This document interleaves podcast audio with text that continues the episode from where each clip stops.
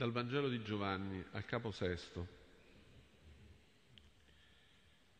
In quel tempo Gesù passò all'altra riva del mare di Galilea, cioè di Tiberiade, e lo seguiva una grande folla perché vedeva i segni che compiva sugli infermi. Gesù salì sul monte e là si pose a sedere con i suoi discepoli. Era vicina la Pasqua, la festa dei Giudei. Allora Gesù, alzati gli occhi, vide che una grande folla veniva da lui e disse a Filippo, dove potremo comprare il pane perché costoro abbiano da mangiare? Diceva così, per metterlo alla prova. Egli infatti sapeva quello che stava per compiere. Gli rispose Filippo, duecento denari di pane non sono sufficienti neppure perché ognuno possa riceverne un pezzo. Gli disse allora uno dei suoi discepoli, Andrea, fratello di Simon Pietro, c'è qui un ragazzo che ha cinque pani d'orzo e due pesci. Ma che cos'è questo per tanta gente? Rispose Gesù, fateli sedere. C'era molta erba in quel luogo. Si misero dunque a sedere ed erano circa cinquemila uomini. Allora Gesù prese i pani e dopo aver reso grazie li diede a quelli che erano seduti e lo stesso fece dei pesci, quanto ne volevano. E quando furono saziati disse ai suoi discepoli, Raccogliete i pezzi avanzati perché nulla vada perduto. Li raccolsero e riempirono dodici canestri con i pezzi dei cinque pani d'orzo avanzati a coloro che avevano mangiato. Allora la gente, visto il segno che egli aveva compiuto, diceva, questi è davvero il profeta, colui che viene nel mondo. Ma Gesù, sapendo che venivano a prenderlo per farlo re, si ritirò di nuovo sul monte, lui da solo.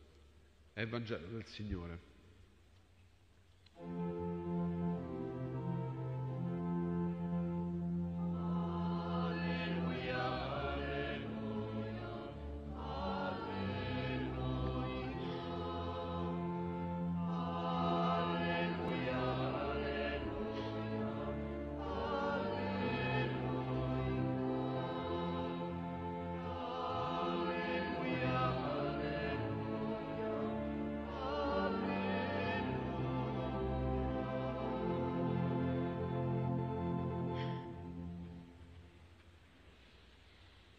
Cari fratelli e care sorelle, abbiamo ascoltato dal Vangelo di Giovanni la narrazione della moltiplicazione dei pani. Gesù, come abbiamo ascoltato, si trova sulla riva del lago di Galilea ed è circondato da una grande folla attirata dai segni che compiva sugli infermi. Quella folla, in maniera magari non del tutto chiara, ma intuisce che in Gesù agisce la potenza di Dio, che guarisce da ogni male del corpo e dello spirito. Ma Gesù non è solo un guaritore, è anche un maestro.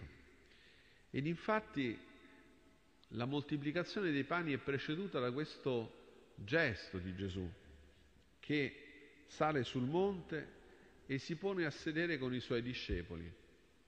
È come un gesto solenne di Gesù che vuole insegnare. E infatti vuole come mettere alla prova i suoi discepoli, sa bene quello che sta per fare. E l'Evangelista Giovanni sottolinea era vicina la Pasqua, la festa dei Giudei.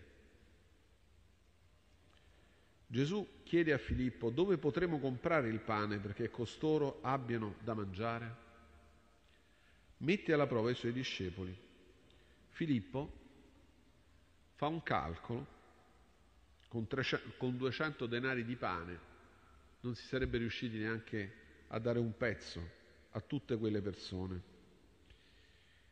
Filippo e potremmo dire in generale i discepoli ragionano in termini organizzativi, forse potremmo anche dire realisti ma Gesù alla logica dei discepoli sostituisce la sua, che è quella del dono. Andrea, fratello di Simon Pietro, presenta un ragazzo che mette a disposizione quello che ha, cinque pani e due pesci. Ma certo, dice Andrea, sono niente per tutta questa gente.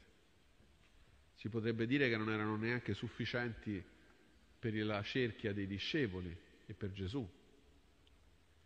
Ma Gesù aspettava proprio questo, ordina ai discepoli di fare sedere la gente, prende quei pani e quei pesci, rende grazie al Padre e li distribuisce. Questi gesti, così come la sottolineatura di Giovanni era vicina alla Pasqua, questi gesti ci fanno ripensare ai gesti dell'ultima cena e danno a questa moltiplicazione dei pani il suo significato più vero. Il pane di Dio è Gesù stesso e nell'Eucarestia riceviamo la sua vita in noi e diveniamo figli del Padre Celeste e fratelli tra noi. E l'Eucarestia ci fa incontrare con Gesù veramente vivo e presente in mezzo a noi e ci parla dell'amore di Gesù che si manifesta proprio nella gratuità e nella condivisione. Ma potremmo dire che l'Eucarestia ha bisogno dell'offerta, del pane e del vino. Potremmo dire come quella moltiplicazione dei pani sarebbe stata impossibile senza quei cinque pani e quei due pesci. Ci dice che tutti possiamo dare qualcosa, non c'è nessuno che non possa vivere lo stesso spirito di gratuità e vedere moltiplicato il poco che ha, del, che il poco che ha dall'amore del Signore.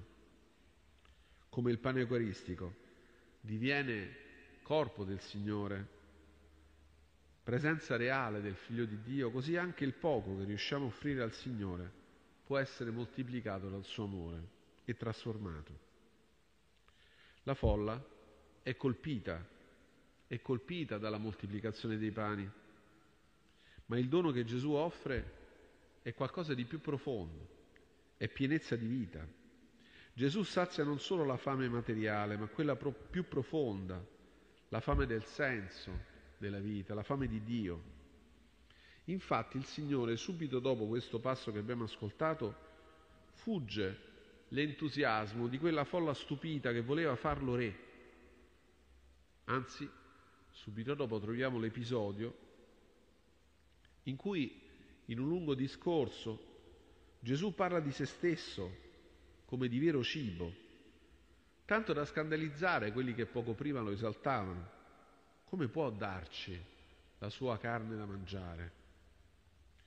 La risposta di Gesù non fece che aumentare l'incomprensione, come il Padre che ha la vita ha mandato me, e io vivo per il Padre, così anche colui che mangia me vivrà per me. Questo il pane disceso dal cielo. Non è come quello che mangiarono i padri e morirono. Chi mangia questo pane vivrà in eterno. Commenta l'Evangelista che molti che lo seguivano lo abbandonarono dicendo questa parola è dura, chi può ascoltarlo? Ma i dodici rimasero. E Pietro espresse la loro scelta, Signore, da chi andremo? Tu hai parole di vita eterna e noi abbiamo creduto e conosciuto che tu sei il Santo di Dio. Superando le incomprensioni della folla, Gesù spiega quanto ha compiuto, non un semplice gesto, un prodigio per rispondere al bisogno di quella folla, ma un segno che indicava una realtà presente e operante, il pane disceso dal cielo, Gesù stesso. E Gesù offre se stesso per saziare la fame di amore e di vita degli uomini, fiducioso che il Padre ascolterà la sua preghiera, che non lo abbandonerà nella gola della morte, che lo libererà dagli inferi per restituirlo alla vita. La sua parola diviene allora nutrimento ed egli stesso è pane disceso dal cielo per dare, per dare la vita a quanti se ne nutrono. Cari fratelli e sorelle, alla luce della Pasqua, la moltiplicazione dei pani si apre a una comprensione più profonda. Spesso ci sentiamo piccoli e impotenti di fronte ai drammi e alle sfide del nostro tempo, che ci appaiono immensamente superiori alle nostre forze. E questo nostro tempo usa questa realtà per spingerci al lamento, o magari sentirci vittime, oppure stordirci nei diversi modi che ci offre il benessere. Il Vangelo invece ci indica una via. Offrire al Signore quel poco che abbiamo, come quel ragazzo del Vangelo. Ognuno di noi ha i suoi cinque pani e due pesci. In fondo, sono la nostra stessa vita. Se siamo disposti a metterli nelle mani del Signore, li troveremo moltiplicati, resi abbondanti attraverso la sua grande misericordia.